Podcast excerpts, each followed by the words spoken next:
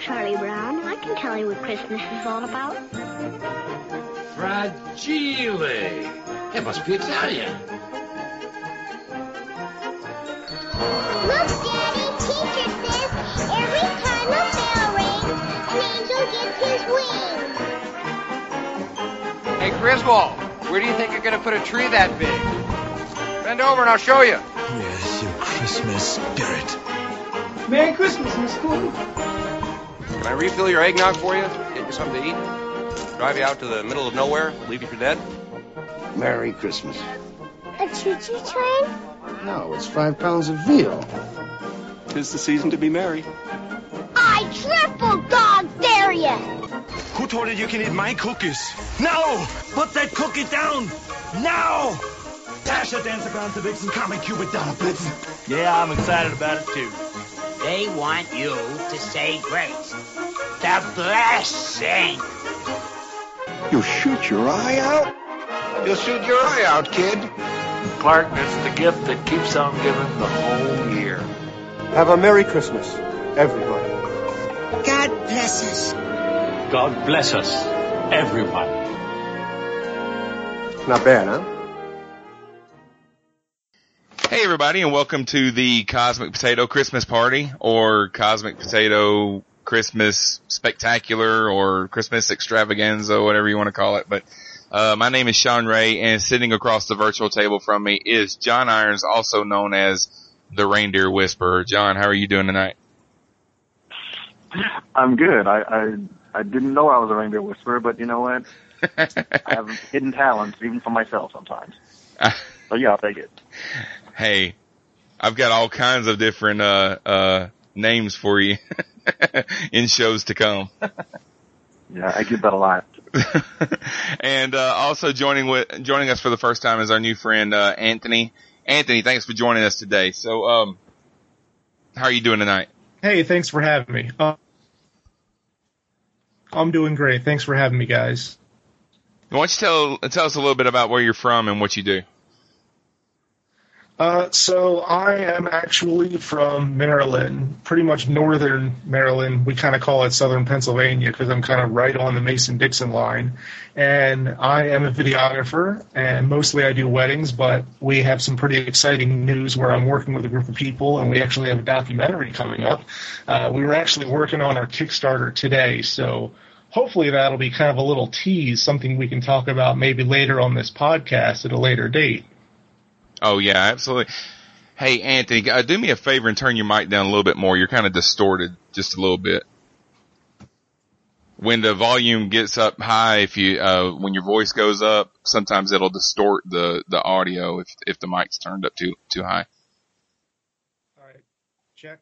No, that's a little bit too that's too low. Too low? Yeah, that's too low.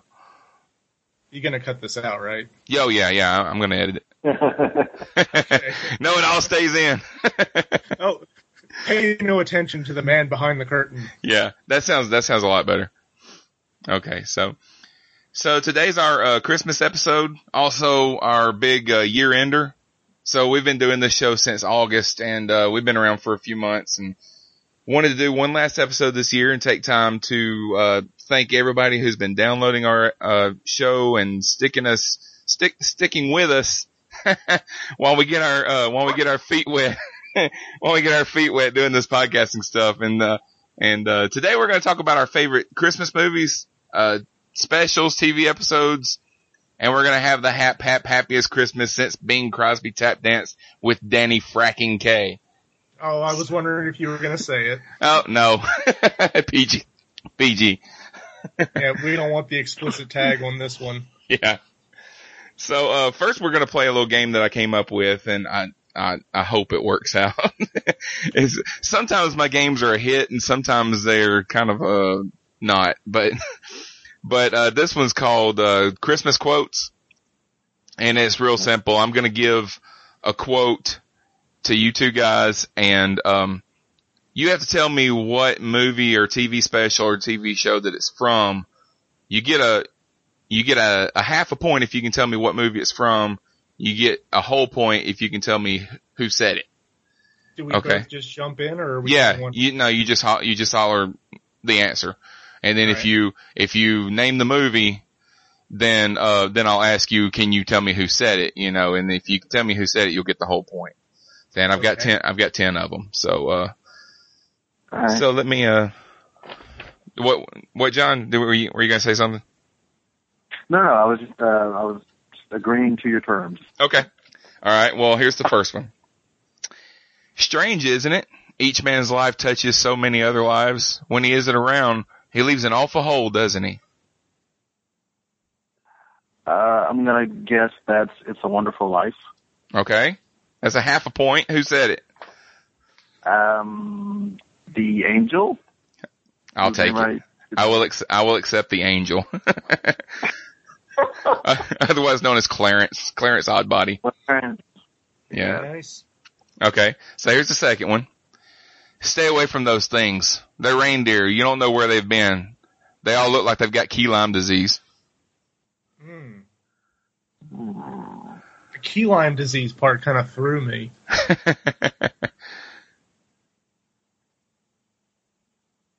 don't know. I give you another couple of seconds. If you're stumped, I'll go you to have the next. another one from that movie? No, I know. I've only got this this one quote. You need a character clue or a, or a setting clue. Uh, setting uh, this uh part of the movie takes place at the North Pole. Okay, thanks for throwing that down Since for it's a, it's a reindeer, um, I will tell you that Oh. the the main character, the guy, I'm gonna the- say go ahead. Santa Claus. It was the Santa Clause. Do you know who said it? Uh, I do not. Okay. I think Well- that that actor was the guy who played uh, Lebowski in The Big Lebowski, though. If that counts. No, uh, that's no. Oh, it it was maybe I'm thinking actually the the Santa Clause. Tim It was it was Tim Allen. So I'm gonna well since John said it before I gave the answer, I'm gonna have half a point to Anthony and half a point to John. Since he uh Anthony had the movie and John had the person, but it was Tim Allen who played Scott Calvin in that movie. So okay, the next one is this fog's as thick as peanut butter. Uh, National Lampoon's No, Vacation. no, I'll give you a hint. This is a kid special. Peanuts. Peanuts. Nope. No, it was uh, Rudolph the Red-Nosed Reindeer, and the character was Yukon Cornelius. Oh, Wow, that was. I watch that every year too. I couldn't believe I didn't Yeah, get that one. he says he says this fog's as thick as peanut butter, and then Hermey says, "Don't you mean pea soup?" And he says, "You eat what you like, and I'll eat what I like." Right. Well, I mean, you know, had you have done it with the accent and all. Oh yeah, I'm not a, Oh. I'm not an actor. This fog's as thick as peanut butter. um. Okay, the next one is uh the thing about trains. It doesn't matter where they're going. What matters is deciding to get on. Polar Um, Express. The Polar Express. Yeah, Anthony said it first. Now, do you know who said it, Anthony? Tom Hanks. Tom Hanks Tom- animated likeness. Tom Hanks played everybody in that movie. so- But I'll let you I've have it. I'll let you have it. It was, it was the conductor, but yeah, Tom Hanks did play himself. Yeah. I'll let, okay. Uh, okay, here's the, the, I get, this is the fifth one, I believe. Okay, this is extremely important. Will you please tell Santa that instead of presents this year, I just want my family back? Mm. Home Alone. ooh. Oh, It was Home Alone. Who said it? Uh, the kid. The kid. what's his name? Can I can I jump in with a name? Um, Yeah. Uh, hang on a second. Uh, is it Okay. Mikey? Is No, that a name? no, not Mikey. Kevin. Kevin. I'm gonna give Anthony. I'm gonna give John the whole point since he knew it was a kid, but I'm gonna give Anthony a half a point since he knew the kid's name. So, okay. Um, now I have a machine gun. Ho ho ho. Die Hard. That would be Hans Gruber. I'm gonna give you the whole point. I would have accepted either Hans or John McClane because John McClane technically he wrote the note that Hans was was reading, but uh, I'm gonna give you the whole Just point. Go- yeah, could we just go double or nothing if you can name the dead terrorist that that was from? You know what? If if you if you know that, I'll give you another half a point. What was the the, the dead terrorist name? I don't. Oh, uh, I don't Fuck know. you. That Wait, wait, when that, What? when that, let, let, me, let me think if I can remember. Let me check. Uh, because that guy was the brother of the uh, blonde guy with the long hair in the film. Remember him? No, I don't remember Yeah. that. I mean, I know the yeah. Well, because yeah, because like Bruce Willis killed him, and then he went on a rage and like he wanted to go after McClane, and then um Hans, the bad guy, says like his name and says, "No, no, no, calm down, calm down, we'll get him." Yeah, yeah, I remember that now. Yeah, but I yeah, but I can't remember his name. But um, Oh well. okay, we'll go on to the next one. All right, the next one is you sit on a throne of lies. I had no Ooh. idea. Ooh, John- ooh. What'd you say, John? I no, I just You don't I have no, I don't know. I know Okay. I, I wish it was a Christmas story. No, it's And not. Ralph saying that to Santa, but I know that's not true. But wouldn't that be great? That that would kind of fit though, right? No, the answer is uh the movie was Elf, and of course the uh the character was Buddy. He was talking to the guy that was dressed as Santa, and he said, "You sit on a throne of lies." you know. So, and here's one. This is this one's actually going to actually I'm going to save this one for last because I think it's going to be the toughest one. So, the next one is uh I want an official Red Ryder carbine action 200 shot range model air rifle. Ralph, you have a Christmas Do you just want to give it to both of us? Yeah, I give it. I'm- yeah. Uh, yeah, I'll give you both a I'll- point for that I'll- one because that was that was an obvious yeah, one. yeah, yeah. All right, here's another one. Let's face You'll it. We dry everybody. what? yeah. Well, for the listeners, I mean, for the you know one person who hasn't seen it, you know, that will be a Christmas story. That's a keep your Christmas one. Yeah. And I started to make the quote, you'll shoot your eye out, but, you know, I wanted to go for the whole Red Ryder BB gun quote. But the next one is, let's face it, we all know that Christmas is a big commercial racket. It's run by a big Eastern syndicate, you know? Scrooged. No. Hmm. John, do you know? I don't. Okay, that's from, that was Lucy from a Charlie Brown Christmas. Or a Peanuts Christmas special, whichever one you want to call it. So. All right, here's the last one. This is the one that I think is going to be pretty tough, but if we don't fail sometimes, our successes won't mean anything. You must be strong. Hmm. Do, do, do, Is do, do, I'm just gonna because we haven't mentioned it yet. Um, Miracle on 34th Street. No, that's a good guess, but that's not it. Yeah. I'm gonna go with Chewbacca from the uh, Life Day special. no, Chewbacca, Chewbacca's line from that special was, "Bah!" but no, the answer, the answer is, uh, the movie was The Bells of St. Mary and the character was Sister Mary Benedict.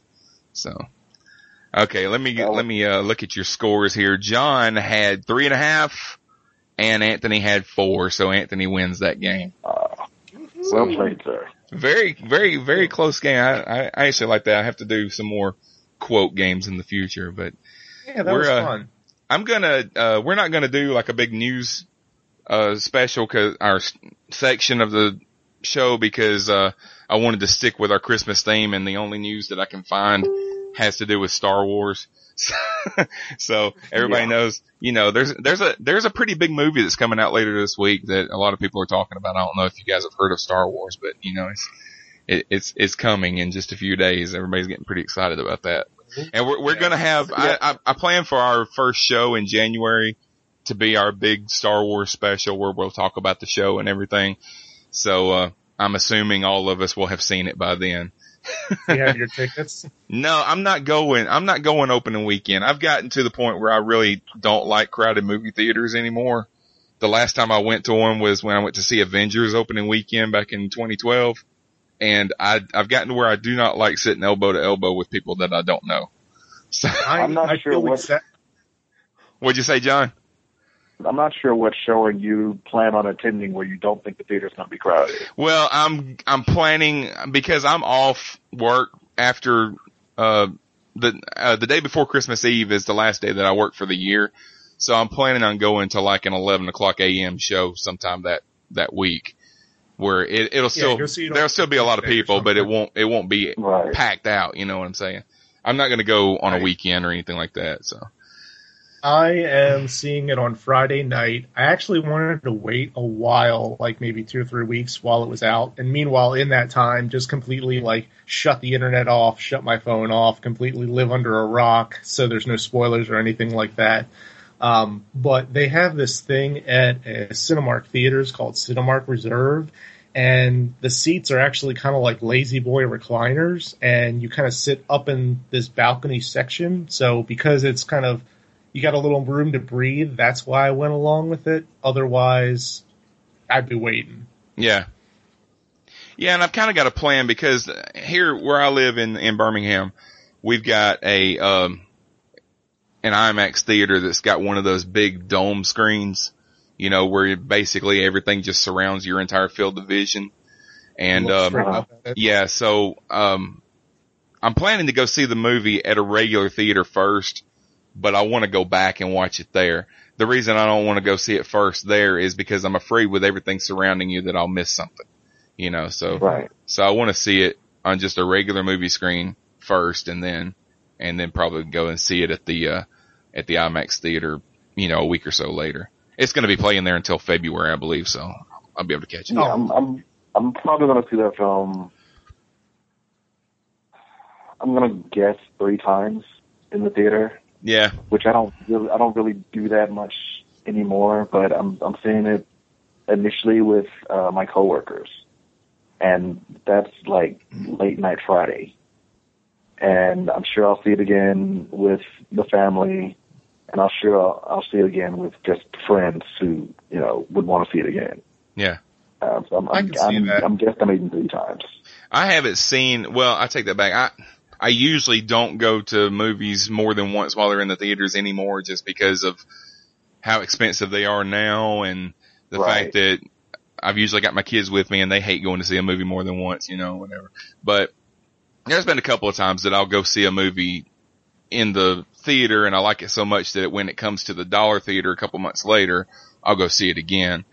And, uh, Star Wars will probably be, I'll probably see it in the theater and then I'll probably go see it in the IMAX. And then when it comes to the dollar theater, I'll probably go see it again. So I'll probably see it three Right. times in theaters. But Yeah, I plan on watching it at least twice. I saw Jurassic World. Uh, I went to the theaters twice, and I would have went a third time because I liked it so much.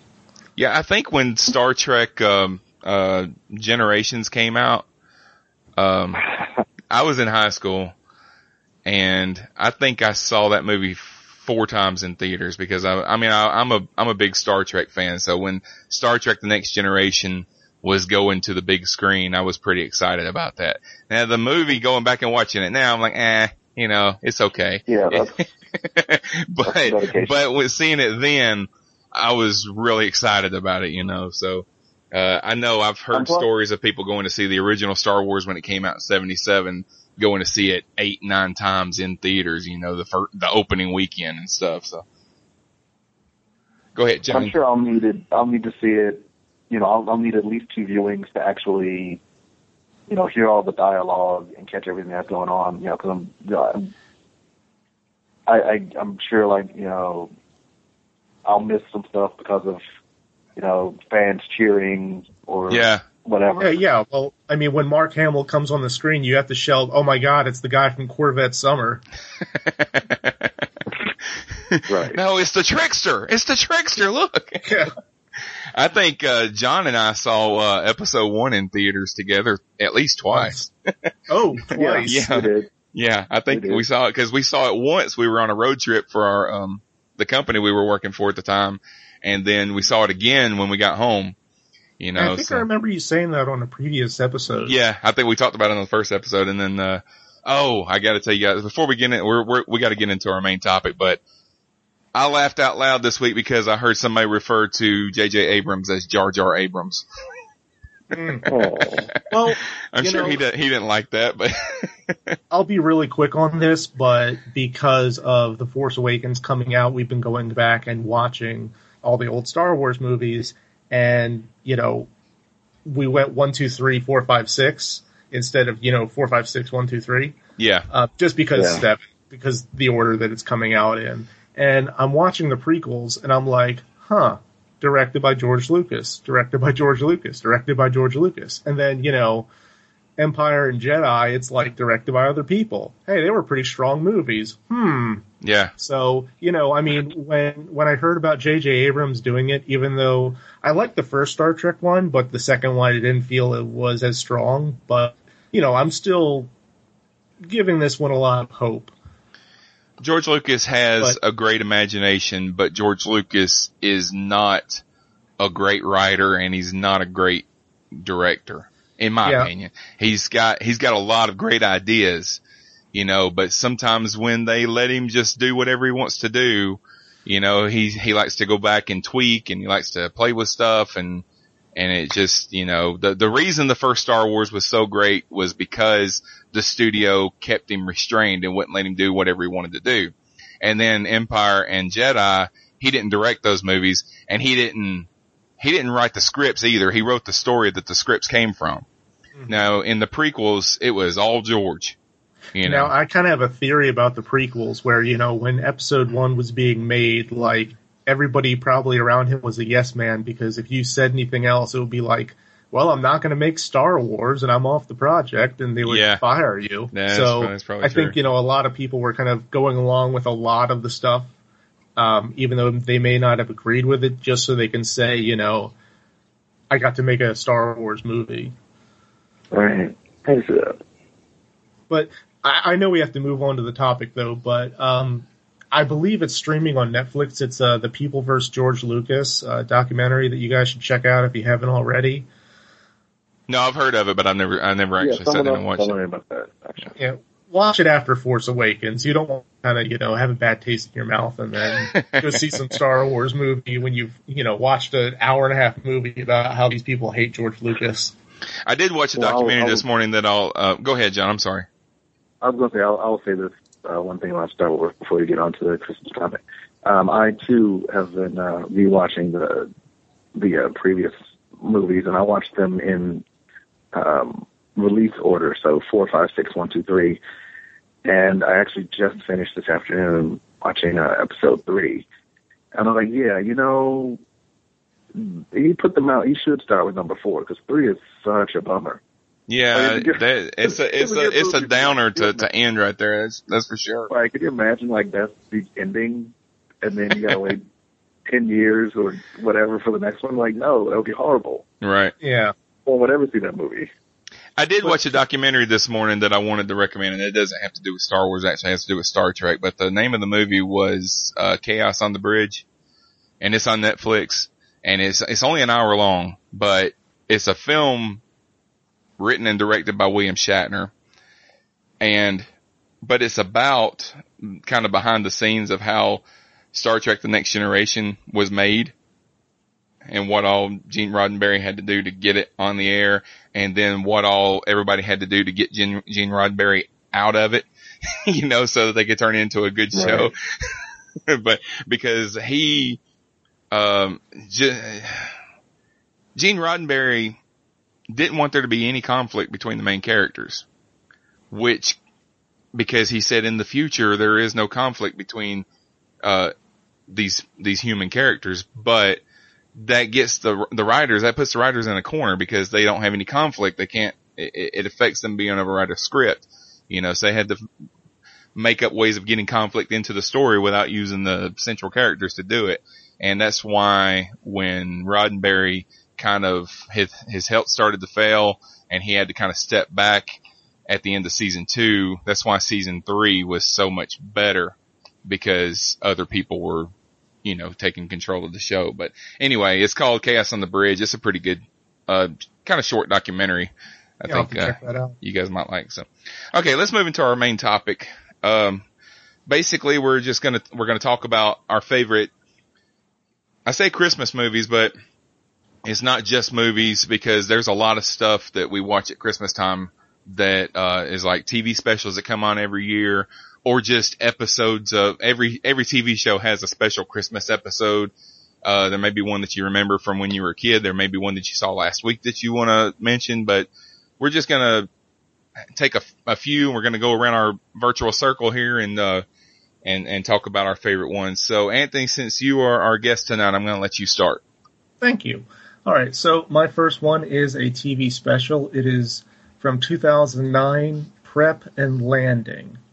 Yeah. You guys heard of this? I have, yeah. Yep.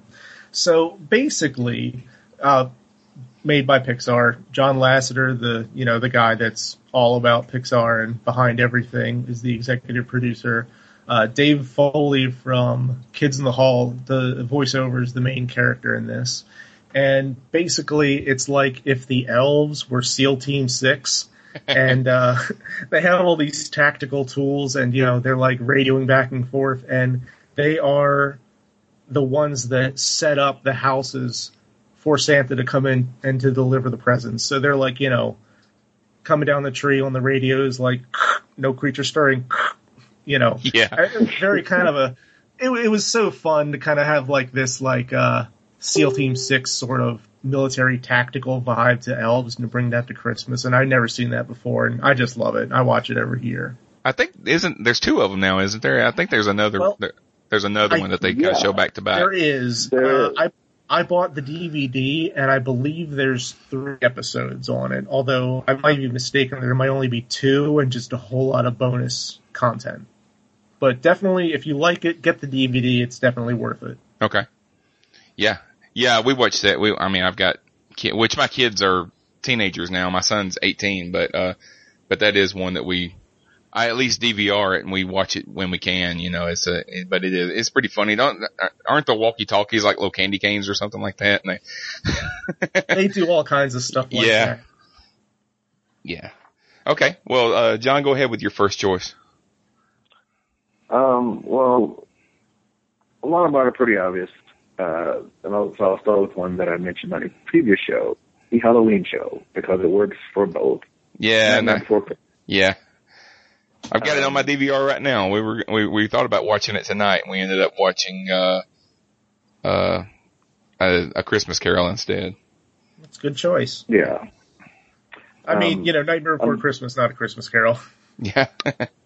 Right. Um, I'm gonna assume that everyone's seen it, so I'm not gonna, uh, you know, if, if you want, if you want to hear my description, uh, replay the Halloween episode. But um, yeah, it's I, it is Tim Burton at his finest, in my opinion. It's one of his one of his best movies, and it perfectly captures the uh, the weird creepiness and the charming humor um, that I think kind of defines uh, a, a Tim Burton film. So that's that's my that's my first pick. And Tim Burton, a, a Nightmare Before Christmas came out. Saw in Uh, the theater. was it ninety four or ninety? I think it was not. No, it was ninety three because um, Batman 90 Returns. 93. Yeah, Batman Returns came out in 92. And I never could understand why Tim Burton decided to make Batman Returns into a Christmas movie. But now I realize that he just had Christmas on the brain because he was probably really, really into at least developing a Nightmare Before Christmas because that stop motion animation takes a long time to do. He didn't just do that in six Right. months, you know. So when he was making Batman Returns, he was probably working on Nightmare at the same time and he wanted the stark kind of contrast between Batman and Batman Returns. So he decided to set it in winter and, you know, and it just gradually turned into a, into a Christmas movie. And now as an adult, I remember that. But then as a, as a kid, I was like, this movie's coming out in July. Why is it a Christmas movie? But, but yeah, Nightmare on, Nightmare Before Christmas. And, and I've always really considered that to be more of a Christmas movie than a Halloween movie just because of the fact that the character kind of learns the meaning of Christmas, you know, uh, through the story. And, uh, so, you know, we, it, it, it comes on at Halloween, but I've always really considered it to be a, a Christmas movie. Did they not play it around Christmas? Oh yeah, they, they uh, like I said, I just recorded it They on my. DVR this week. Yeah, it, it came on this week. ABC Family shows everything. they're, they're Oh, the, yeah. Chri- they're the Christmas Yeah. station, you know, this time of year, but okay. Well, my first choice, and I'm, I kind of sacrificed my first choice because it's not really going to be one that I actually recommend, but I would be remiss if, uh, a podcast that I'm hosting that, um, is a genre fiction podcast if we didn't at least talk about the Star Wars holiday special from 1978. That's one Got- of my picks, got- so I'll we- jump on with you. yeah, we've got to at least you know talk about it. John, have you ever seen it? I've seen it. It was Okay. a long, it was so long ago. Like I Oh yeah, yeah. And I, like I said, I don't, I don't recommend it because I, it's unwatchable. And I know because I watched it this week, you know, for the show. But, um, the, okay. Maybe you just need to have a few glasses of Christmas cheer and then watch it. Th- That, that's true. Yeah. Yeah. But they, they wanted to make a Star Wars show for the holidays because it was the year after the first movie came out. This was before Empire. But at the same time, they wanted to do a standard Christmas special that had musical numbers and, and all that kind of stuff. And so they, they made up this weird story about Chewbacca's family is getting ready for Life Day. You know, they couldn't call it Christmas because there's no, no Christmas in a long time ago in a galaxy far, far away. But, um, so Chewbacca's on his way home. Han's taking him home and they're getting chased by some Imperial ships and they haven't gotten home yet. And, and, um, so while they're waiting, they work in all these ways to get these acrobatic routines in and for Jefferson Starship to sing a song. And, and there's one, there's one scene where Chew, Chewbacca's father is in a virtual reality machine and I think he has a kind of a weird sex fantasy about Diahann Carroll. you know, where she's, Wow. Now I have to watch Yeah. it again. Yeah, That- absolutely. And Jefferson Starship, when they're singing, do you remember the lightsaber microphone that they have? Yeah. It kind of looks like a little Yeah. bit, especially when they do that silhouette shot.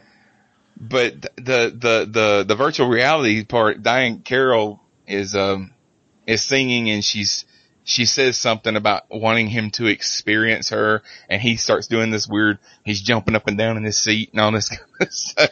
It was really weird. And also, Bea Arthur is in it. She's evidently evidently she's the owner and operator of the Mos Eisley Cantina from the from the original film. But okay, I will say that the only um the only really good thing about the show was there was a 10 minute animated uh short in the middle of it which is where they they introduced Boba Fett for the first time. And it's kind of a animated uh cartoon kind of t- telling you what happened to Chewba- to Chewbacca and how he got home or how he got out of his situation and everything. But and the, the animation was actually pretty good for 70s you know they were they were actually moving their mouths to the words that they were saying. And it was made by the same animators that ended up make, making that, uh, droids cartoon a few years later in the Oh, 80s. really? I know that. So, um, yeah. and I'll recommend this. I, I say I watched it this week, but I actually watched the RiffTrax version.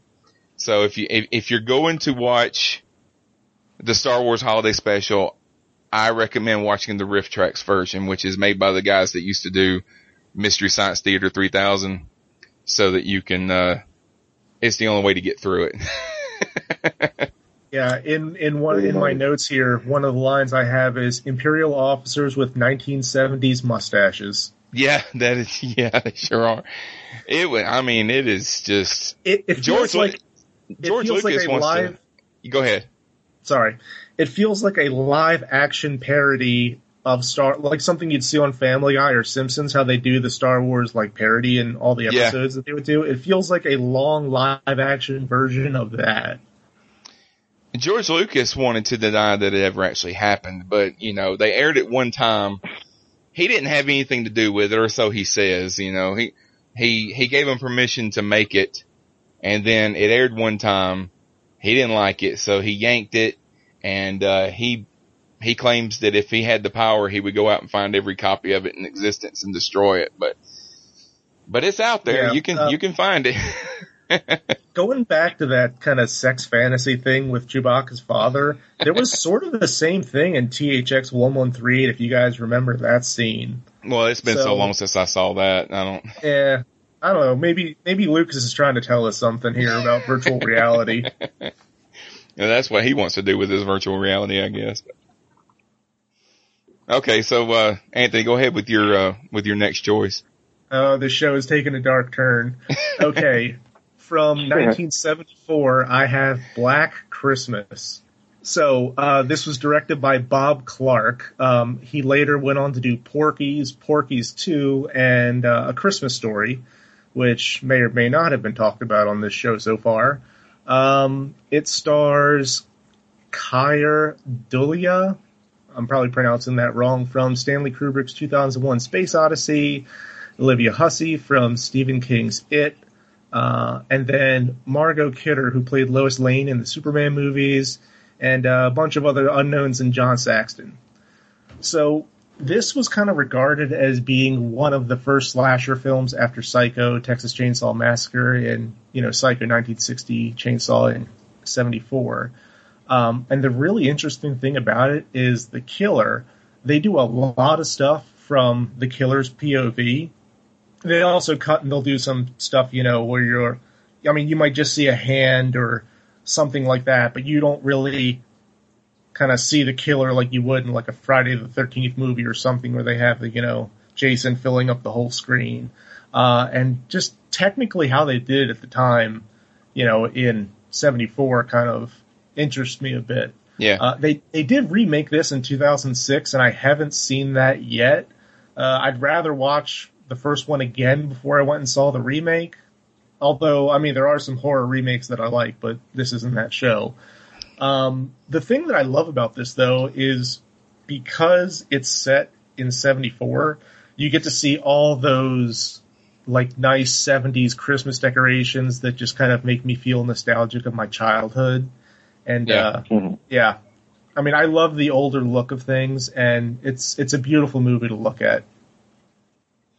And I've I've I've heard of it before, but I've never. That's one of those that's just kind of it it fell off my radar somewhere along the way. I was I don't know. I never really got into horror movies until um the late '80s when I started to get into my teenage years. So that that being from the early '70s was one that I just never went back and watched. I have I have heard of it. I did know that they made a. Re- I didn't know if the remake was a remake or if it was a sequel. So thinking that it was a sequel, I didn't watch it either. You know, because I had not I had not seen the first one. I don't know. I haven't seen it, but I, I would check it out. It's definitely worth a watch if you like film and you kind of like new innovative techniques and things like that. And, uh, I don't really want to spoil it. So, you know, if you're listening, skip ahead 20 seconds, but this is also the movie that first did the whole, you know, we trace the call. It's coming from inside the house sort of thing. Yeah, and there's a whole slew of. I, that, I guess that's the first one where they they try to make they want to make horror movies that are Christmas horror movies. You know, I think there's a Silent Night, Deadly Night, and uh, hmm Santa Claws. I think there's one called Santa Claws with a C L A W S. You know, There's, there's one of a killer, uh, snowman. I think it's called Jack Frost. yeah, I remember. I remember that. I've seen that before. That was, but it was Oh. so long ago I don't remember much. But yeah, I do I remember, remember- Jack Frost. Yeah, I remember that being on like Showtime when I was like eight and watching this and kind of like, what? They threw him in antifreeze, huh? And then the Okay. theaters right now, it's uh, Krampus, right? I Yeah, I want to Kra- see that. or, though. or Krampus, or I think it's Krampus. Yeah, Krampus, Krampus, right? yeah. And see, That there's a. Uh, that looks like they have like it has a comedy element to it, but they're not doing that thing I hate where in the trailer it's like all horror, but then you go actually see the movie and it's like no, it's a horror comedy. yeah. Like they're letting you know, you know, from the get go, like yes, this is going to be funny. It's also going to be scary. Uh, but I do want to see that. I haven't gotten to see it yet. Uh, I highly doubt I'll get to go see it before Star Wars comes out, though. But hey, you know, maybe if you there's not going to be many people in Krampus if uh, you know when Episode Right. Seven comes out, so go see that one. Yeah. and then see Star Wars a couple weeks later. So the, yeah, that's Christmas kind of miracle, a, look it happen. that's kind of like a German, some kind of a German myth or something that there's a there's a demon that Santa hangs out with. It's called the Krampus, and and Santa Claus brings the presents, and Krampus brings the pain. You know, so if you've been good all year, you get presents. If you're if not, you you may or may not get dragged to hell by the Krampus. You know, And this is German, you said? I think it's German. I believe so. Shocking. okay, John, you want to go with your uh, you with your next pick? um, you know what? I'll I'll I'll skip the one I was gonna do. I'll go with my personal favorite of the uh, stop motion animated holiday holiday specials that come on every year, like from the '60s. Um, Year Without a Santa Claus Yeah. because of uh, Heat Miser and Cold Miser. That is, that is my absolute song. favorite of of all of those. Um, they're just so deliciously campy. It's like you can tell, like everybody in the studio. I don't know. I'm I'm totally making this up, but they just seem like they were not quite drunk, but just had just, en- had just enough nog to really enjoy the process. Um, it's slander, but I have no evidence. But you know, What year was need it. that? what year? I think it was. Uh, I'm gonna I'm gonna guess sixty. uh, Definitely in the sixties. I want to say like sixty-seven. Yeah, I'm thinking late 60s, 67, 68, somewhere around there. Um, seventy-four. Wow. Okay. What it was what? 74. Seventy-four. Wow. Yeah. That's my birth year. Did you did you ever see the live action version that they made in like 2004, 2005, something like that? Two thousand six. Like Sorry, movie? guys, I'm on IMDb. No, he's fine. What'd you say, John? Like a movie. Yeah, they did like a like a movie of the week. It was a TV movie, and it was a year without Santa, and it was the same story, but it was live action, and it had John Goodman as Santa Claus, and um, the the big scene with the heat miser and the cold miser. Cold miser was played by, forgive me, I can't remember names, but the guy that played Lenny on Laverne and Shirley, and um, and then the the heat miser was the little the raspy voice guy that was in Mrs. Doubtfire that played his brother, you know, the flamboyant guy. Yeah, he was also in Eraser Oh, with right. Schwarzenegger. Uh, Yeah. Harvey. So he he played the heat miser, and they just had that one scene where they were trying to kind of throwing stuff back and forth to each other, and then Mrs. Claus, Mrs. Claus was played by Delta Burke. You know, and uh, but it was, I mean, it was it, they just took that same story from that cartoon and they just made it into a TV movie, but it hasn't. It must have not have had very good ratings because they, they have not aired it since. It came on that one time, and uh and and I haven't seen it since. You can see a couple of the musical numbers you can find on YouTube, but you I can't find the whole movie. I've looked for it. so was it was it good? Was it okay? What what I remember of it, like I said, it was ten years ago that, that I saw it, you know. But what I remember of it, it was okay. It was a kids movie, you know. But you know, the acting was kind of, you know, it was a t- it was a TV kids movie. But I do remember that one scene with the heat miser and the cold miser, and I thought that was pretty cool that you're seeing them as live action characters wearing these costumes, and they're having like this war, and they're throwing stuff across this canyon at each other and singing their song and stuff, you know. So okay, nice if uh, that was that clip was on YouTube or something, so we wouldn't have to watch the whole thing. the uh, the clip, well, the clip of the of that song, it was on YouTube at one time because I, I saw it. Now it may it may not be there now. Uh, But- I'll have to look that up though, because that sounds mean- pretty interesting. If you look if you look up heat miser, cold miser, whatever, that should be one of the choices that comes up. But that's all. That's basically all I remember of it is that one number, and I remember that Santa that John Goodman played Santa Claus and Delta Burke played Mrs. Claus, and then of course there was there was Jingle and Jangle. I don't remember who played them. It was probably some Right. TV comedians from the time or whatever, you know. So Yeah, as far as I'm concerned, the main plot was the subplot of that. It was all about heat miser and cold miser. yeah, and you know they they got they got their own se- they got their own sequel uh, a few years ago. It was it was not called the Year Without Santa Claus two. It was something like uh, a Miser Brothers Christmas or something like that. Right. And it came on like ABC Family or something, and it was just it was a whole hour long story of the Heat Misers, the Heat Miser and the Cold Miser having to get together to save Christmas or something like that. Yeah, I, I think I saw that. And actually, um, as far as the original, um, for years, um, like I, I didn't know how to find it because I didn't know the actual name of it. Because Yeah. I would just look up Heat Miser and Cold Miser. Yeah. Until I realized that wasn't what the movie was about. Yeah, they only had one. They had like one little one little scene in the middle of the movie. Yeah. Well, my uh my second pick is gonna be. I'm going with a little more of a traditional um, film. I picked It's a Wonderful Life from 1946. And this movie is kind of divisive because I've found that people either love this movie or they hate this movie, you know, and I think that some of the, some of the hatred for it comes from the fact that it used to, it used to come on every time you turned your TV Right. on at, at Christmas time back Can't in the eighties.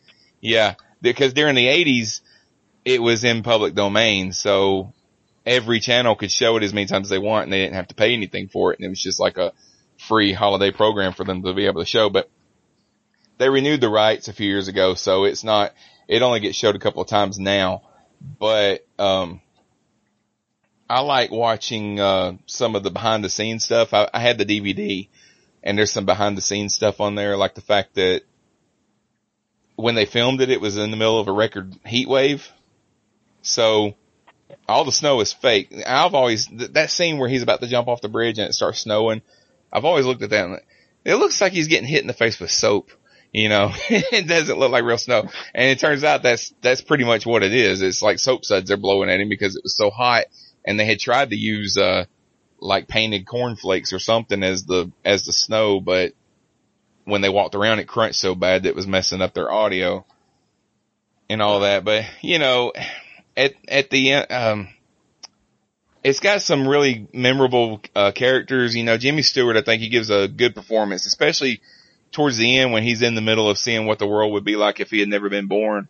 Uh, there's a close up shot where he, he's coming out and the, and you can just see in his eyes that he's, he's descending into madness, you know, and I think, I think he, uh, he gave a br- really good performance in, in that movie. And, you know, at the end of it, it's just a, it's a feel good story. You know, everything's right with the world. Everybody loves everybody. Life's good, you know, and, um, you know, it's just, it's one of those that I watch every year. And, uh, a couple of years ago, I actually got to go to, um, here in Birmingham, we have an old theater called the Alabama Theater and it was built in the twenties and it's got all the, you know, the balconies and all the accoutrements and decorations and stuff all over the place like an old theater would. And we went there and, and, and watched It's a Wonderful Life actually on the, on the big screen and, and that was a, that was pretty cool. So It's a Wonderful Life. That's, uh, that's one that I watch every year. Good pick. Okay. So Anthony, you want to do your next, your next choice? All right, so this next one is special to me because it is the last movie I went to see with my grandfather. Um, even though he passed away much many years later, but this one's from 1996. It is Jingle All the Way. Now, yeah, now stay with me here. Yes, it can be a stupid kids movie, but if you really just kind of let yourself go and buy into it, it's actually really good. I'm not going to hate on that movie. I like that movie. It was, it was fun. It was Yeah. entertaining. Okay. Usually when I try and tell people about it, you know, I get that look. Yeah. And the ugh, you know. But uh This is a based on place. the huh? This is a safe place. yeah. So based on the 1980s Cabbage Patch Dolls craze, uh stars Arnold Schwarzenegger, Sinbad, Phil Hartman, Tom Hanks' wife, Rita Wilson, and uh, Jake Lloyd before he was Anakin Skywalker. Uh, it's just a fun movie. You know, appearances by John Belushi, the pro wrestler The Big Show, uh, Booger, Curtis Armstrong from Revenge of the Nerds. They all have appearances in it too. But, you know, this is one of those ones where when I saw it when I was young, I got some of the jokes. And then when I saw it as an adult, there were more jokes that I didn't pick up on when I was younger. And those would all be coming from Phil Hartman's character. Like he's, he's absolutely brilliant in it. Um, there is, I mean, his, his character Ted makes some sexual references and jokes and he's a single dad and, you know, it's, they sort of allude to, uh, him kind of getting with all the single mothers in the area. yeah. Like there's this scene where uh you know, there's a woman that's saying like they're at a sporting event and he's videotaping it and like a woman leans over and says like, "Oh, you know, Ted, can you help me with my gutters?" and he's like, "Sure. I have the right tool for the job, and he just gives that look to the camera and all. And I mean, it's so creepy and all, but it's so funny at the same time because as a kid, that totally went over my head, and I, I watch it as an adult, and I'm like, oh, I think Phil Hartman and Sinbad got together and made a movie a couple years later. I Um, think this was like three years or so before his death. I'm not sure, but this was one of the last things he did. And actually, I just found this out today, but you can buy an actual Turbo Man doll on eBay. Uh, they're probably like at the time I'm checking this, you know, ones that are not in the box are around seventy dollars, but like they have one like new in box that's close to three hundred. wow. So if you want a real Turbo Man, because you know they're hard to get, Yeah. Yeah. I've heard that. Yeah.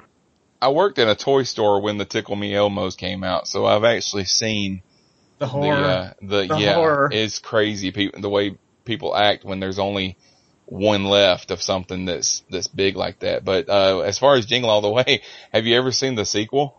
Uh, not yet. I've heard of it. I, I was listening to uh, an interview and Larry the Cable Guy was on the show and he mentioned it. This is a couple months ago in the summer, so I kind of Christmas movies really weren't on my radar. But uh, as I was browsing through the store, I actually saw the DVD, but I didn't pick it up.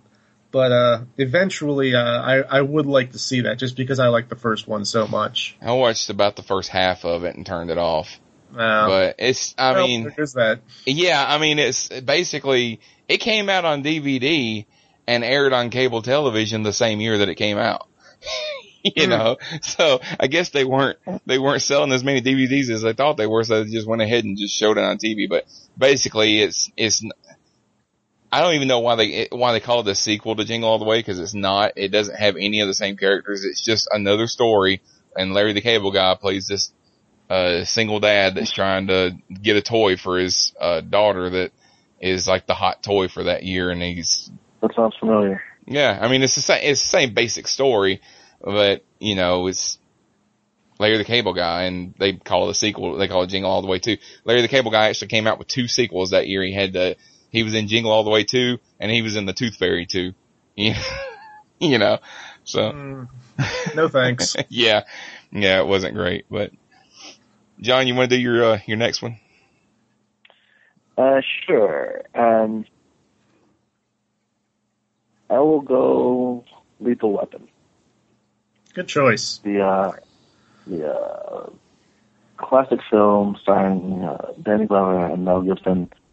Um, I'm getting too old for this. Huh? I'm getting too old for this one. Yeah, that's what I'll say when I watch Jingle All the Way too. yeah. yeah, it says the man who. That's why you won't go to crowded theaters anymore because you're, you're getting too old for this. Um, but yeah, I mean, it, it was it's it's kind of you know it hit hit every note perfectly. It's kind of a perfect action buddy comedy. It, it for me defined what a buddy action film was. Like that was the first one I saw. Maybe the probably not the first one ever, but the first one that I saw that I really remember like it defining that genre for me. Yeah. Um, and plus Gary Busey, and you know you can't go wrong with a crazy Gary Busey. Actually, like getting paid to be crazy, not just Yeah, like you, in you can just say Gary Busey. We'll I was do the about to math say. on crazy. I was about to say, you don't have to say crazy Gary Busey, just Gary Busey. Yeah, I, I saw him on Dancing with the Stars, and like uh, the interviewer just came over to him and was like, "So Gary, you know, how was your dance?" And like all of a sudden he brings up talking about like the Arapaho Indians and all this kind of stuff, and I'm like, "What? What?" yeah. So yeah, Gary Busey will be associated with crazy, you know, just whether he likes it or not. I think he likes it. Yeah, I, I Maybe think, he likes it. I don't. I don't He think he's embrace it. aware of it though. That's just I- him. I think, I want to say about 60% of it is an act, but I'm not going to say that all of it is an act because I think he does have a touch of crazy. but Well, if he shows up on your doorstep on Christmas because he heard this podcast and you know he can track you down. this is true. Yeah, we that'll love you, up- Gary. We love you, Gary. Big fan. Big fan. you look just like Buddy Holly. You know, did there? All right. Sorry. Sean. What was it? no, no, what was that a reference to? um, he played Buddy Holly in the Buddy Holly movie, Yeah, he did. and the Weezer song. He also played. Didn't he play Bear Bryant in a movie about Bear Bryant? If anybody I listening to this, yeah, I think he did. He made a movie back in the '80s, or may have been the '90s, about uh, Bear Bryant that I haven't seen because I'm not a huge I'm not a huge sports guy. I know who Bear Bryant is, but you know. Okay, well, my my next pick Yeah, this, is this might not this might not be the this might not be the podcast for the sports guys. yeah. So if, if anyone who uh, anyone pays attention to sports, you know, uh, feel free to to hit us in the comment section and, and uh, Yeah, if, this if you made it this far, But uh, my next pick is going to be the um, the Doctor Who Christmas special. Um, actually, I mean all of them really, because it's a kind of a tradition with me every year after I get done with uh, doing all the Christmas stuff that you do, you know, presents, food, and all that kind of stuff. That night, I always pop some popcorn and put a log on the fireplace I'm in Alabama. If it's cold enough, I put a fire in the fireplace, you know, and like right now it's like 75 degrees, but, um, and then I watched the Doctor Who Christmas special and I don't, I don't think that they did a Christmas special before Doctor Who came back in 05. I don't think they did like in every, every year they did a uh, special episode on Christmas Day, but ever since the show came back or ever since David Tennant, um, on Christmas Day they have a special episode and sometimes it has a whole lot to do with Christmas and sometimes it just kind of takes place at Christmas, you know. But the one, my favorite one, which is the one I wanted to talk about tonight was called A Christmas Carol and it came on that in was on my, that's on my list. On my Oh, list is it on your list too? Yeah. Yeah. It's, yeah, uh, it, is, it is my favorite of those specials. it came on in 2010 and it was the 11th Doctor, so it was Matt Smith. And I just watched it this morning actually. And, um, basically the story is that, uh, Amy and Rory are on a ship that is crashing. I mean, like actively it's going down, but it's kind of caught in this weird cloud around this planet. And the doctor is trying to save them and he goes to this rich old man that lives on this planet. And the, the planet's kind of like, it looks like 19th century London, except that there's, there's fish that swim around in the air, you know, like in the fog and stuff. And there's even a shark at one point that comes through the, through the fog and stuff. But, uh, this old man is kind of like an Ebenezer Scrooge type character and he doesn't want to help the doctor, even though he, he owns the machines that are creating the cloud. And if he can get him to help him, then he can get the ship to land safely instead of crashing.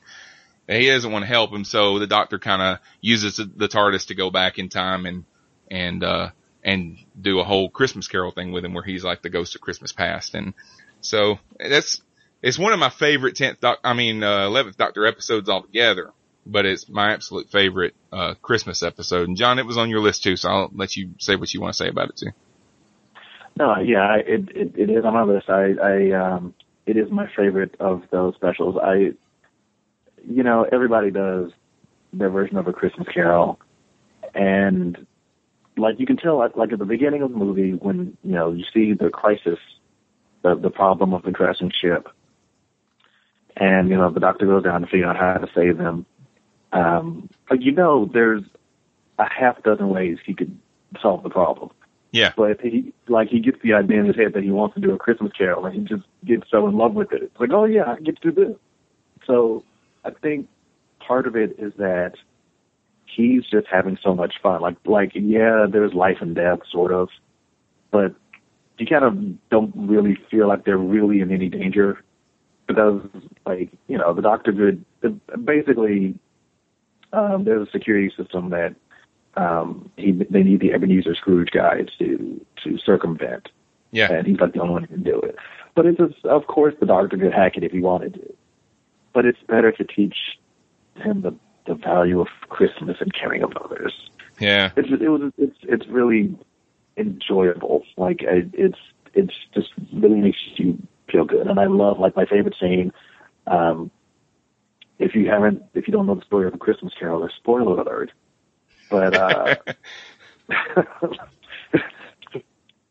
not down with your 18th century literature, um, but he's he's trying to convince. Um, and I, I I didn't write down the, the character's name. Yeah. So I'm going I to keep calling him Scrooge. Just call him Scrooge. Um, yeah. Um, Michael Gambon, who, uh, uh, aka Gandalf. I mean, um, Dumbledore. Sorry. anyway, um, he's trying to convince me that he's talking to the older version of him, and he's, you know, giving him all these reasons that he should do it. And uh, you know, in typical Scrooge fashion, he's like, "No, I'm no, I'm, I don't want to. Like, what's in it for me?" Yeah. And he was like, uh, and he's like, if you really have all this power, you know, why, why am I the way I am now? Why didn't you, why don't you take the young me and, and show me this old guy and, you know, change him then? And he's like, I am.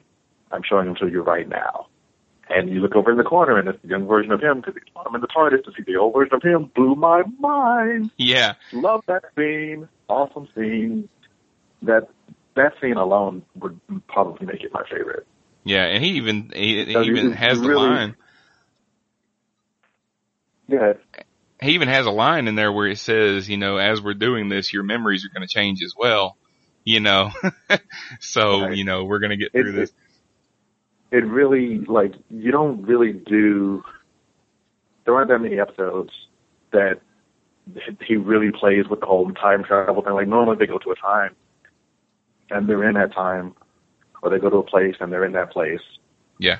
But uh, this this one was a really good example of like the full capabilities of what it means if, to time travel and just like instantly change history and change memories and change facts.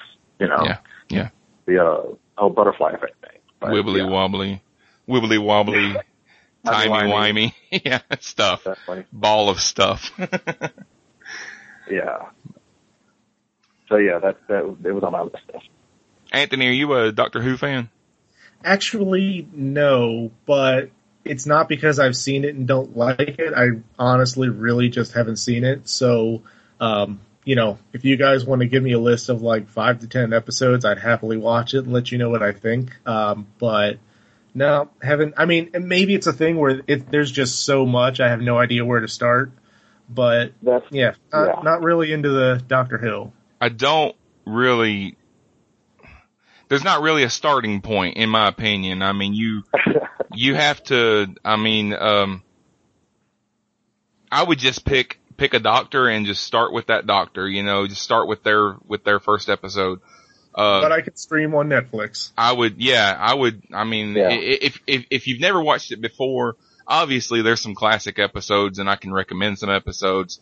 Um, but if you've never seen it before, I would just start with uh se- season eight and just just start watching from that from Peter Capaldi's first uh first uh, appearance. Well, I mean, just because if it's Oh. I, like I said, there's episodes I can recommend that you go back and watch. Well, I would But- even watch some of the older ones. Um, it's just something I've never gotten into. I did hear a joke once about how uh, being a prop guy on those old 70s sci-fi shows was the easiest job because whatever you have, you just take it and spray paint it silver. yeah. Yeah.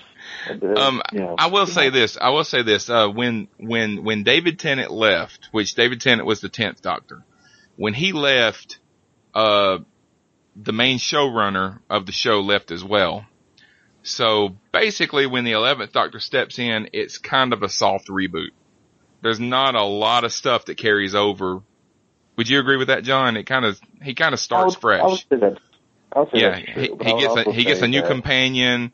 Uh, he's a totally different doctor. You know, he he acts completely different. But so I would say if if if if you want to jump in and just start watching the show, you could go to Netflix and just start with season. David Tennant was two, three, four, so it'd be season five on. Okay, So- now what if it Netflix really wasn't an option, and I would feel like anything of Doctor Who? Would that expand the choices a little bit? Like to go back earlier stuff that's not available on Netflix, or would that be a good starting point? I I think everything up Um, until this season, as far as the stuff that started in when Doctor Who came back in 2005, I think all that stuff is on Netflix. There's some classic I ones think, on there I too, but so too. And, and Hulu Hulu has a lot of it too. yeah, Okay. Now, you're not you're not going to find on Netflix. You're not going to find a lot of the previous. You're not going to find all the episodes of the previous Doctors, but they do kind of have highlights. You know, Yeah, they have some of their their some of their more famous episodes or uh-huh. whatever. Which back then they didn't. It wasn't necessarily episode episode episode. They had arcs, so they would do three or four episodes that would be an arc, and mm-hmm. that that one arc will have a title. You know, so you'll you'll watch this Right. you'll watch this title, and it'll actually be like four episodes of the show. You know. Yeah, I, I keep hearing about this whole Weeping Angel thing, and I have no idea what anybody's talking about. That's that's yeah. that, that's from if, the if you, the if new you're series. going to watch a standalone episode, uh, I mean, I'll watch. I'll watch a bulk of them, like you know, a couple of them. I, I'll give it a fair shot, and like you know, give it ten episodes or so. I don't just want to watch one and kind of put it down if I don't like it. Right. Well, I'm, I'm saying it, it kind of like the way that I did it because I didn't watch. You know, I was kind of a fan of like the old Doctor Who, and um, I saw a few episodes when it came back with um, Eccleston, like I'm sorry, Christopher Eccleston. yeah, with, with Eccleston. Um, and it was, you know, it was okay, but it would. Some of them were kind of too silly for me, and so I, I quit watching for probably I don't know a year and a half, I guess. And then they all showed up on Netflix, and um, I was seeing I was seeing new episodes that looked good, so then I kind of went back to catch up. So, like, if you the way that I did it, um, I I I I streamed them in order. I, I mean, I didn't like I didn't binge them. I didn't marathon. Like just kind of as I had time, and if it looked dumb, I would just skip that one. Like, I mean, there's there's there's plenty. You don't have to watch them all. Yeah, Um, you'll you'll pretty much know the premise of every episode probably within the first five to ten minutes. And if it looks like it's worth it, keep watching. And if it looks stupid, just skip it. Um, and, and go to the next one. But yeah, the the episode the the the episode that introduces the Weeping Angel is called Blink, and the Doctor himself is actually barely in it. yeah. I was about to say that's. But It's it weird is- that that episode is one of the most famous ones when he's he's only in like maybe three scenes of the entire show. Yeah.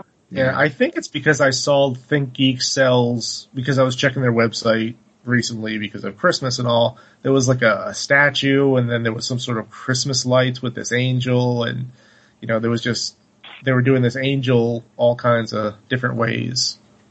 Yeah, they've Yeah. they've done several episodes with them since. Um, but yeah, like you see the first episode, see that episode, see Blink, and you will never see those statues the same way again. Like, and it's it's it's one of those brilliant uses of a low budget where like they I don't think there's any special effects at all in it. Maybe I mean yeah, you know the TARDIS appears and disappears. That doesn't really count. But like it's it's they don't have to pay for monster makeup. They don't like it's it was really smart the way they did it. It was really effective writing to craft this story in such a way that worked with you know these things that are just standing there that you see every day, but are now terrifying.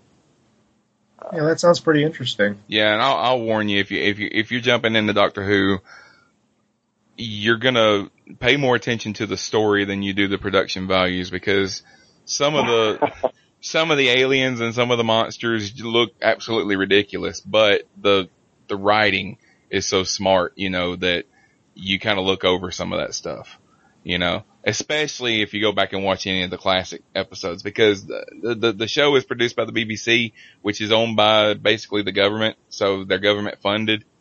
So they get a limited budget Now, as the show goes on, the production values get better because they started selling so much merchandise in the United States that they were able to use a lot of that money towards making better shows, you know, so, so you go back and watch it now, the production values are a lot better than they were when Christopher Eccleston was on it, you know, 10 years ago.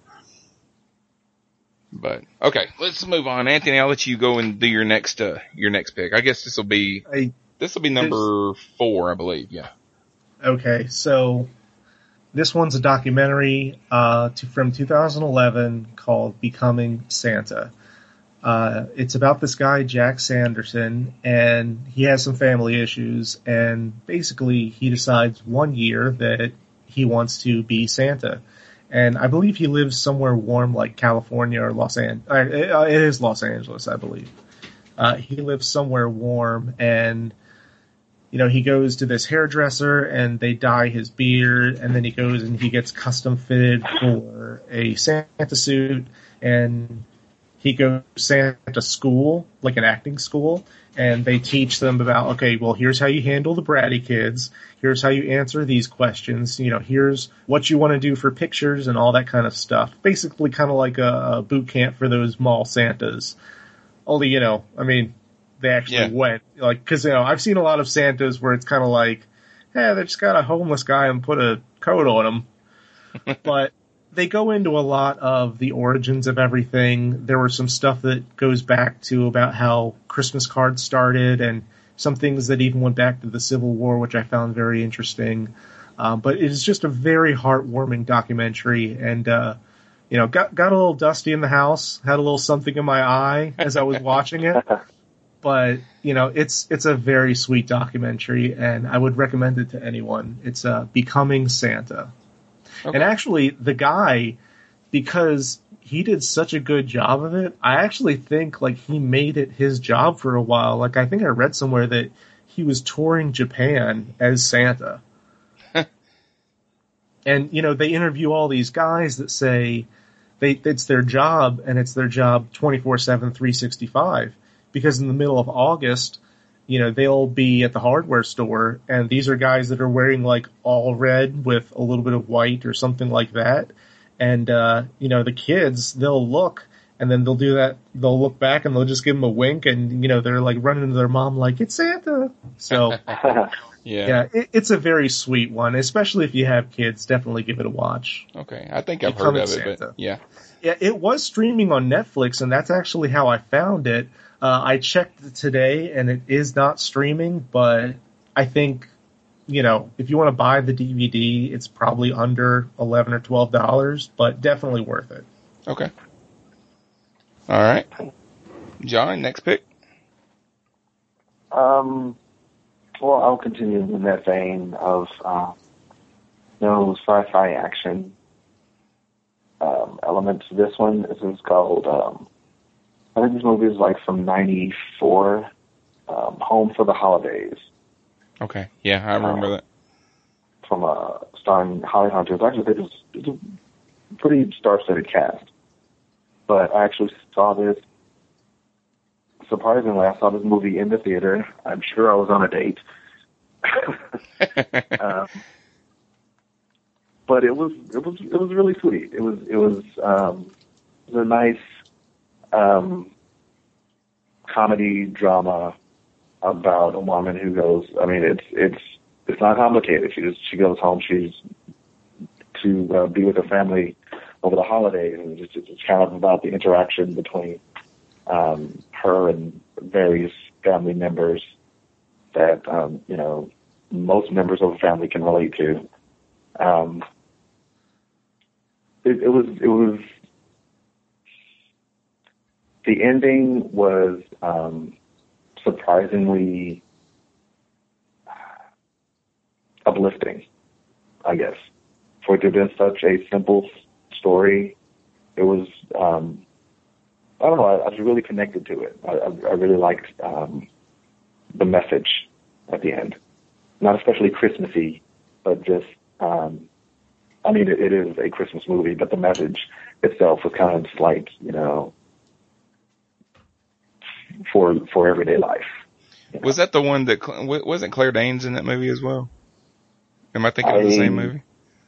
Maybe. Okay, yeah, I think that was one of the first. One, I think that was one of her first films think- after you know after she did uh. I think you're right. because she did my so-called life, and then I think that was her first film after after doing that. If I'm thinking of the same movie, I think yeah. Okay.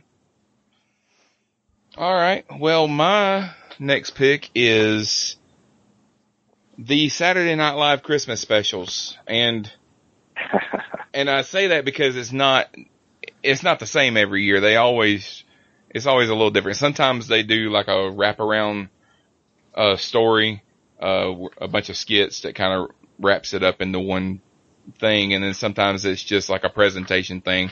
They have, hey, here's a skit with this guy it, you know, but basically they're showing the same skits every year. You know, it's you're, they're classic, they're classic Christmas skits. Uh, the show's been around for 40 years, so they've got a lot of stuff to pick from. But every year they have a two-hour uh, primetime special.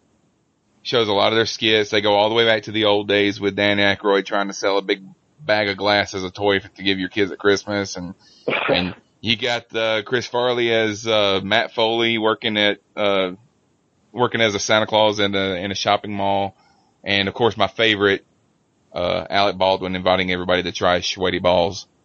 You know, so, you know, sweaty. yeah, I was I was a big I was a huge fan of SNL when I was in high school.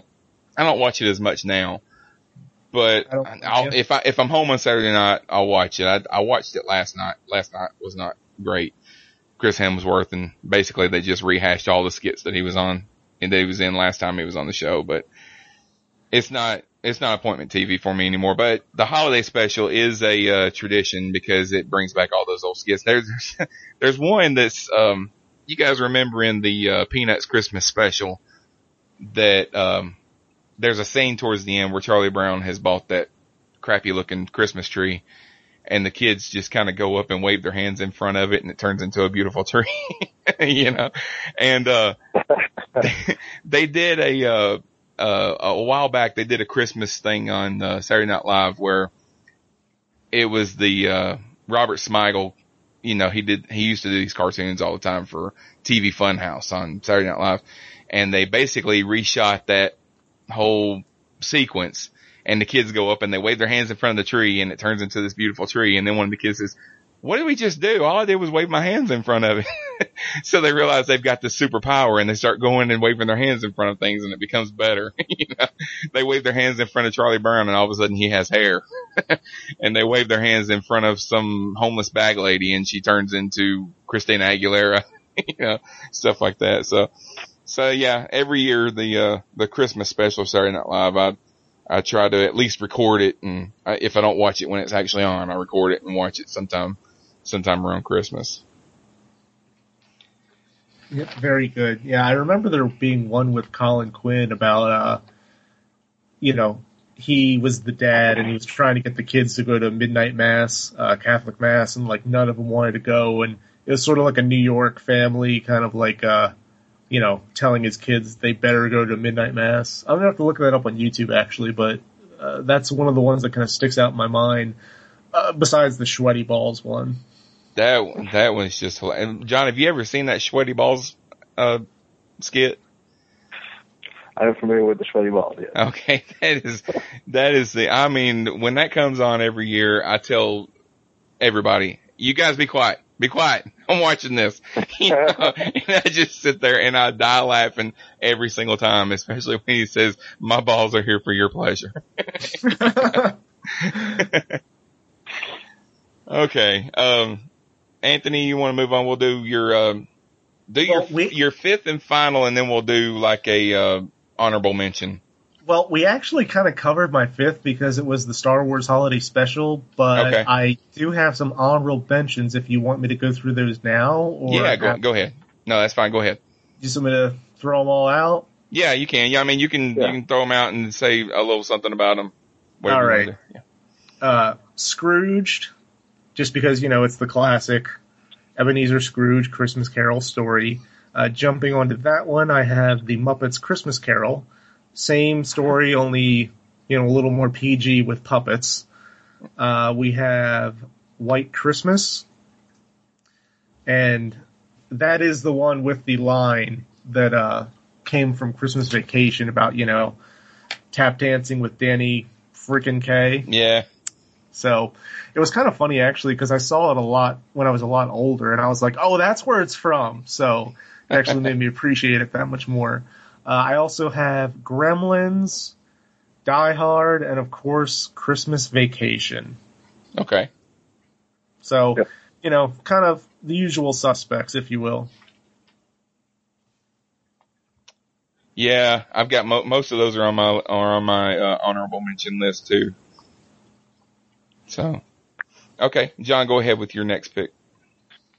Um, he pretty much covered them. Scrooge. I only had a couple more. Scrooge on my honorable mention list. Um, I think I actually saw that in the theater too. I did. I saw. I saw it in the theater, maybe a couple times actually.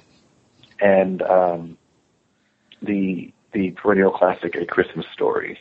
Oh yeah, Um, already mentioned on the show, but uh, you know, a Christmas repeating. story. A Christmas story is for me. It's it's kind of weird because I was I was watching that movie before it was the big go to Christmas movie that it is now. Right. You know, when I when I started we- watching it, we I was like, discovered that. Like we, it was one of those movies. Yeah, I think we saw it on cable and uh, the HBO maybe, and like we were. It was one of those movies. Came in the middle of it, and we're like, "What is this? Yeah. What is this? This is hilarious." Yeah, my dad had Have bar- had actually that? borrowed it from somebody. Somebody that he worked with brought him a copy of it and let him borrow it, and he brought it home and we watched it. And um, it's weird because uh, at the time, okay, so a Christmas Story came out in '83, and um, at the But it's time, set, it's set in like 56 or something. no, right? it's set, it's set in the 40s. It's it's in the 40s okay. because it's it's still back when everybody was listening to Little Orphan Annie on the radio and all that kind of stuff. Drink So- your Ovaltine. Yeah.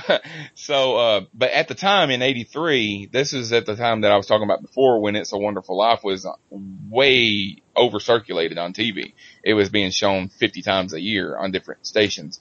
And, um, and so when they bought up the, when they bought, when they renewed the rights to It's a Wonderful Life and they stopped showing it so much, they needed another movie to fill in that gap. And that's where A Christmas Story kind of started getting, uh, getting run a lot in Yeah, the, I remember. in the late 80s and 90s. And now they don't run it as much now because I think TNT or TBS has the rights to it and they show it on Christmas Eve for 24 straight Yeah, it- hours, you know? Yeah, Yeah, that's 24 what I was going to say. I Yeah. remember watching it on TNT, like, you know, they would have it on a loop just the whole entire day.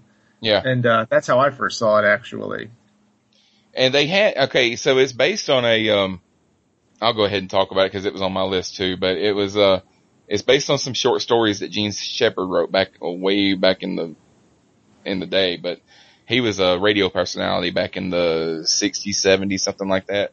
And he wrote a lot of stories about his childhood and that was, that was one of his story, or that was actually a book of short stories that they turned into that movie.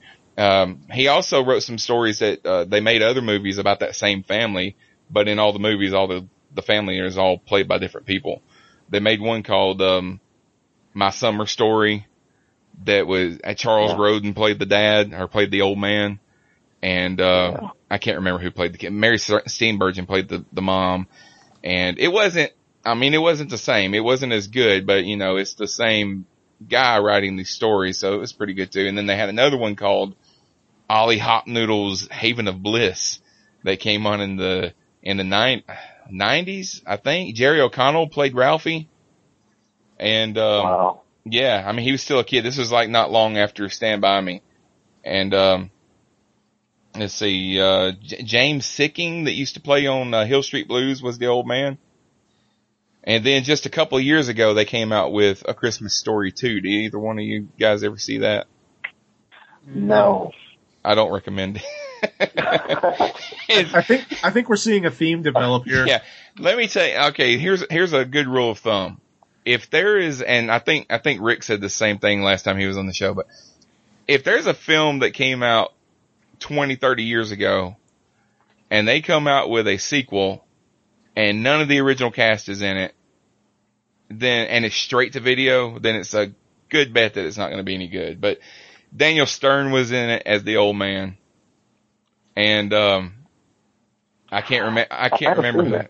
Yeah, I can't remember who else was in it, but it was.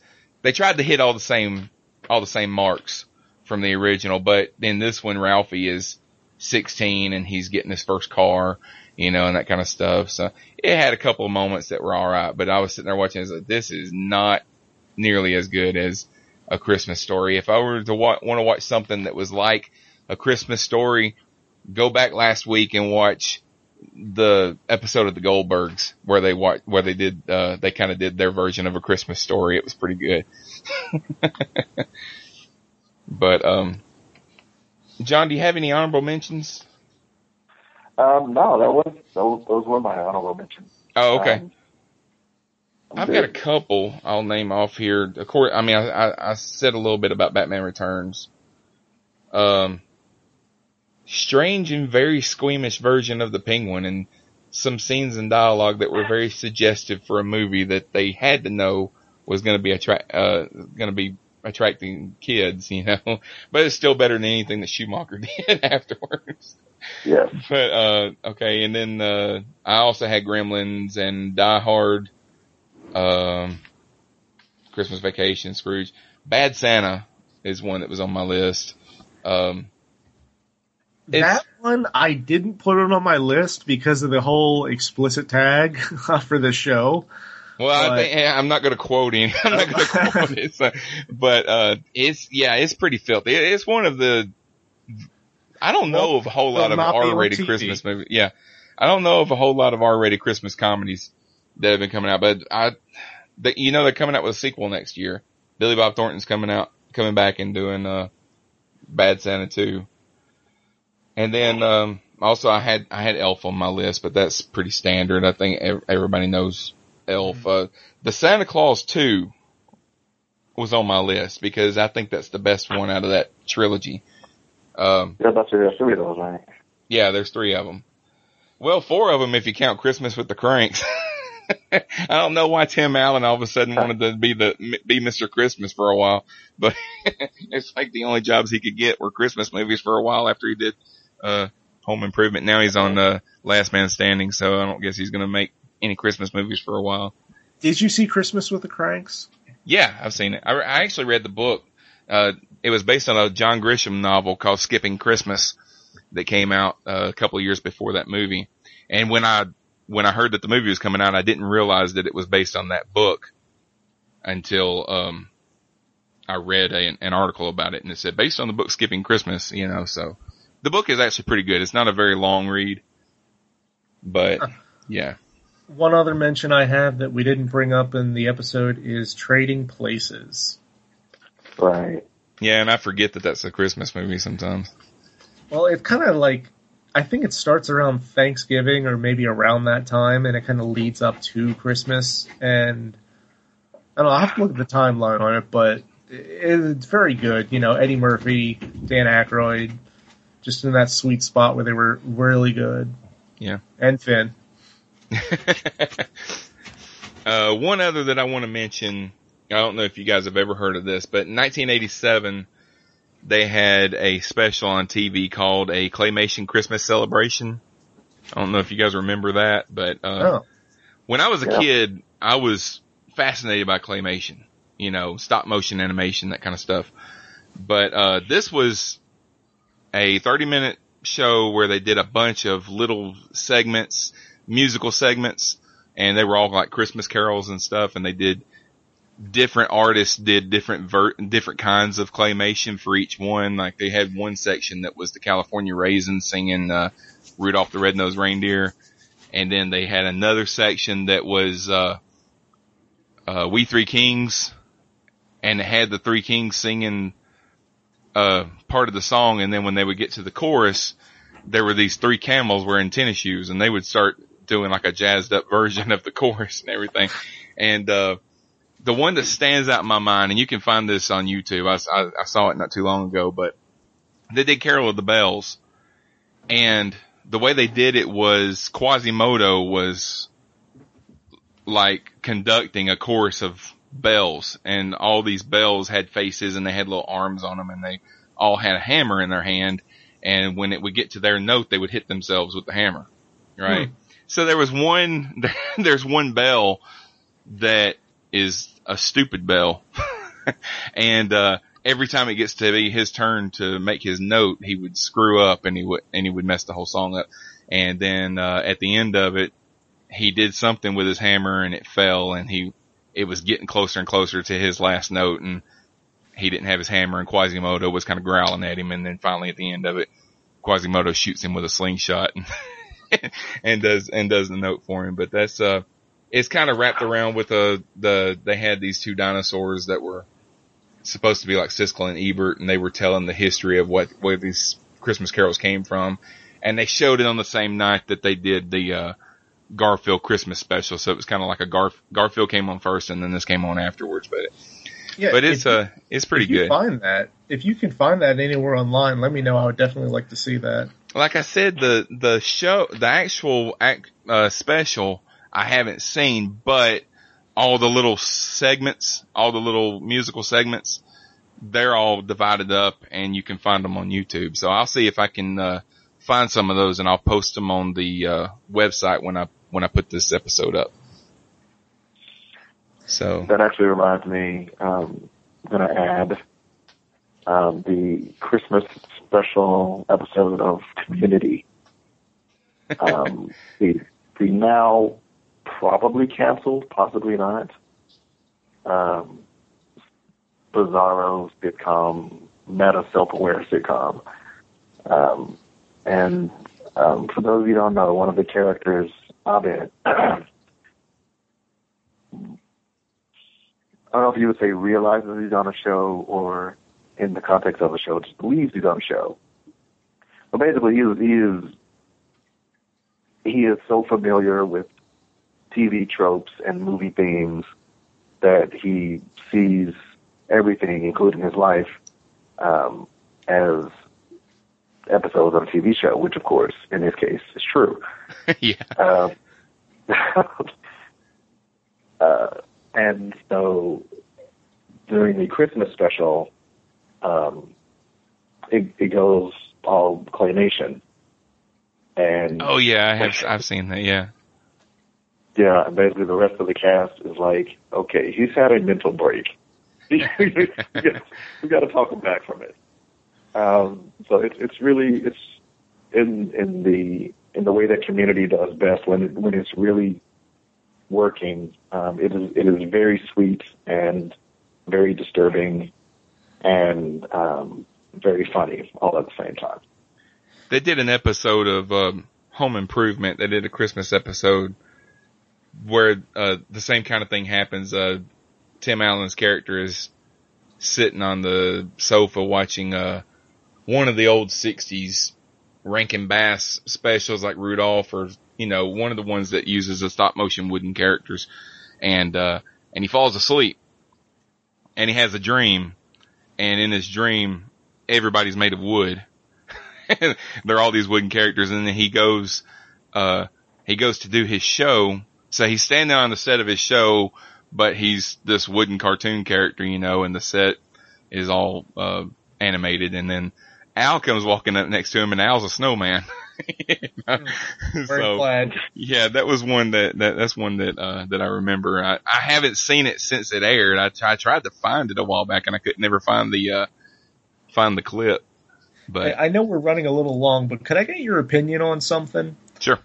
So I wanted, as a video editor and somebody that does production, uh, I had the idea to take National Lampoon Christmas Vacation and to kind of make like a retro TV mix of it and to kind of intercut some of the commercials we would have seen watching it on broadcast. Like, think about like that old Maxwell House coffee or Folgers Yeah. or whatever it was with like the, the Right. guy coming home from the Peace Corps and like, you know, all the Hershey stuff and all those classic commercials. Now, I mean, I've talked to some of my friends and they're like, you know, oh, don't, how dare you touch art? Don't, the, you don't you disturb it? And I'm like, it's National Lampoon. This isn't exactly high art, but But I just thought, you know, had that idea to kind of do like a TV retro kind of remix on something like that. And I mean, you could take like White Christmas or uh, Miracle on 34th Street and kind of like do commercials from the 40s and 50s in there too. I'd probably watch it. I'm, I mean, I, I, but I like going, I like going on YouTube and watching old retro commercials myself anyway, sometimes, you know. So like, uh, you know, if a video editor wanted to do this and give it to you as a Christmas gift maybe next year, that'd be a good idea. Sure. I'll take that. Uh, it was funny because when I watched this RiffTrax version of the Star Wars Holiday Special, um, it was taped straight from television because they never released it on DVD, you know. Yeah, I think So- mine's from Georgia. Yeah, this one was from Baltimore, I think, and it had all the commercials left in it. And then, of course, the RiffTrax guys were doing their, doing their thing over the commercials as well. So it was, it was pretty funny. I just, you know, and back then they would go to a commercial and they would stay at the commercial for like ever. And they would come back and everyone, the Star Wars holiday special, we'll be back. you know, you said that a minute ago and, you know. Yeah, I mean, I'm about 45 minutes away from Baltimore, and I'd love to see that. Oh, okay. Well, uh, I'll try and send you a link to, to where I got it from. Thank you. You Uh, I know do that. I think the Rift. I mean, you can probably download it straight from the RiffTrax site. I think it's like four or five dollars, something like that. It's not much, and they and they've got stuff. yeah they've got the uh, they've got the video. Usually on some of those RiffTrax things, you have to you have to download the audio and then just find the video on your own.